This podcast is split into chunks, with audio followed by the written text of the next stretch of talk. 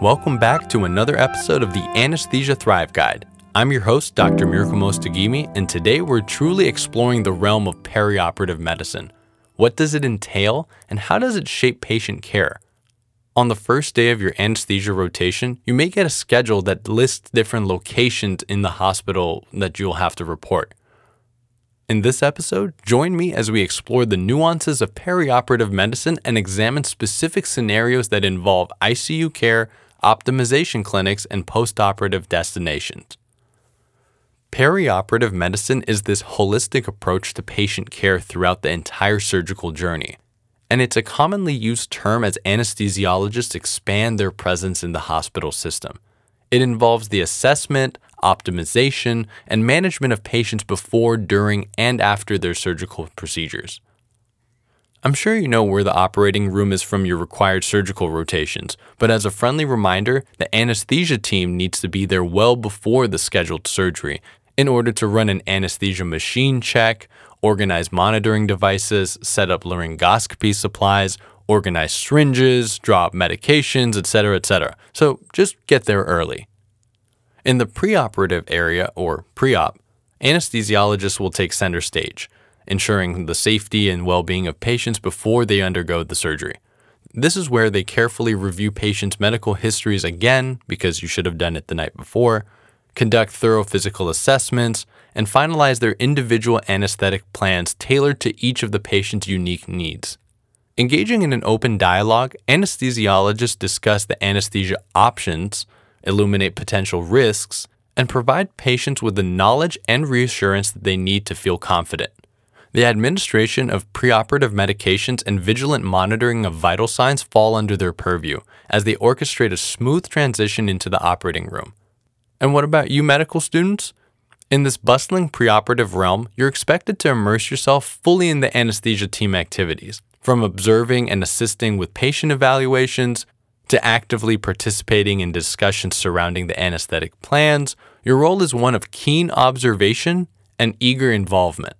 By eagerly absorbing preoperative protocol, assisting with tasks at hand, and embodying professionalism, you'll gain invaluable exposure to the world of anesthesia while also honing your clinical skills. So step into the pre-op area with purpose and embrace this vital learning experience. Just next door in the Acute Pain Service department, anesthesiologists play a crucial role in managing and alleviating acute pain experienced by patients before, during, and after the surgery. They work closely with the surgical team to develop individualized pain management plans, which may involve using regional anesthesia techniques like nerve blocks or epidurals, as well as the administration of appropriate analgesic medications. Anesthesiologists assess the patient's pain levels, monitor their response to the treatment, and adjust pain management strategies as needed, aiming to optimize the comfort, promote faster recovery, and enhance overall surgical outcomes. In certain cases, patients with complex medical conditions or high-risk surgeries may benefit from close monitoring in an ICU or intensive care unit before their surgery. So you can imagine something happened at home, they went to the emergency department, and after they were evaluated, they got admitted to the ICU before the surgery. This allows the ICU team to stabilize the patient, optimize their organ function, and prepare them for that upcoming surgery. The ICU will be a site for collaboration between anesthesiologists and surgeons to ensure smooth transition from the ICU to the OR. From my experiences rotating through large academic hospitals, I observed that many of the ICU doctors, especially those working in the surgical ICU, were trained anesthesiologists that went on to do a critical care fellowship. And that's when I saw the advantage of being an anesthesiology-trained physician in the SICU. The patients were either going to or coming from the OR, so it would be in everyone's best interest to have a doctor experience with what happens in the OR. There were even times where the SICU physician was called for anesthesia as the surgical team performed a procedure at bedside. Pro tip for med students, between morning and afternoon rounds, do another round from room to room. Look to see what kind of drips the patients are on, their ventilator settings, etc. Things change unexpectedly in the ICU, and when they do, they happen really fast. Now, let's turn our attention to the optimization clinic, a crucial component of perioperative medicine. I didn't even know these existed until I went on my 4th anesthesia rotation. The optimization serves as an avenue for additional evaluation, management of chronic conditions, and optimization of modifiable risk factors before surgery. In my experience, these were run by anesthesia and surgical residents alike, and overseen by an attending anesthesiologist, oftentimes in a big academic site that cared for the sickest of the sick. This proactive approach aims to improve patient outcomes, reduce complications, and enhance overall perioperative care. For example, if someone had COPD, they would come into the optimization clinic a few weeks before surgery, where they would be evaluated for the severity of their COPD. The doctors can then determine whether they're optimized for surgery or if additional tests and interventions would be needed beforehand. This not only is good for the patient, but also aims to reduce the number of cancellations the day of surgery.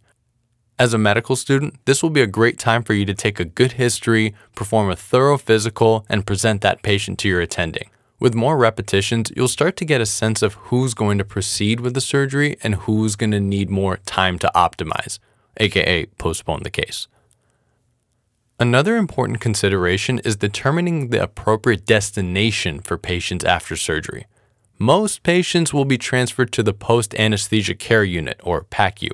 The PACU provides specialized care with anesthesia providers closely monitoring patients to ensure a stable transition from the OR to fully awake and alert. If you're assigned to the PACU as part of your rotation, you'll be mostly on standby in case something arises after surgery. However, some patients may require a higher level of care due to the complexity of their surgical procedure or pre-existing medical conditions. In such cases, these patients are directed to the surgical ICU, or SICU, instead of the PACU. As you know, the SICU houses a multidisciplinary team that provides intensive monitoring, pain management, and specialized care tailored to the unique needs of these patients. After that, they may graduate to another part of the hospital. Believe it or not, there's a lot more rooms in this building, but if I name one more, I'm going to start sounding like a real estate agent. So in conclusion, perioperative medicine embraces a comprehensive approach to patient care before, during, and after surgery. It involves optimizing patients, specialized critical care when necessary, and appropriate post-operative destinations such as PACU or SICU. And that, my friends, is another page out of the Anesthesia Thrive Guide, where we explore the intricacies of perioperative medicine and its critical roles of ensuring patient safety before, during, and after the surgery. Until next time, stay curious, work hard, and do what's best for your patients.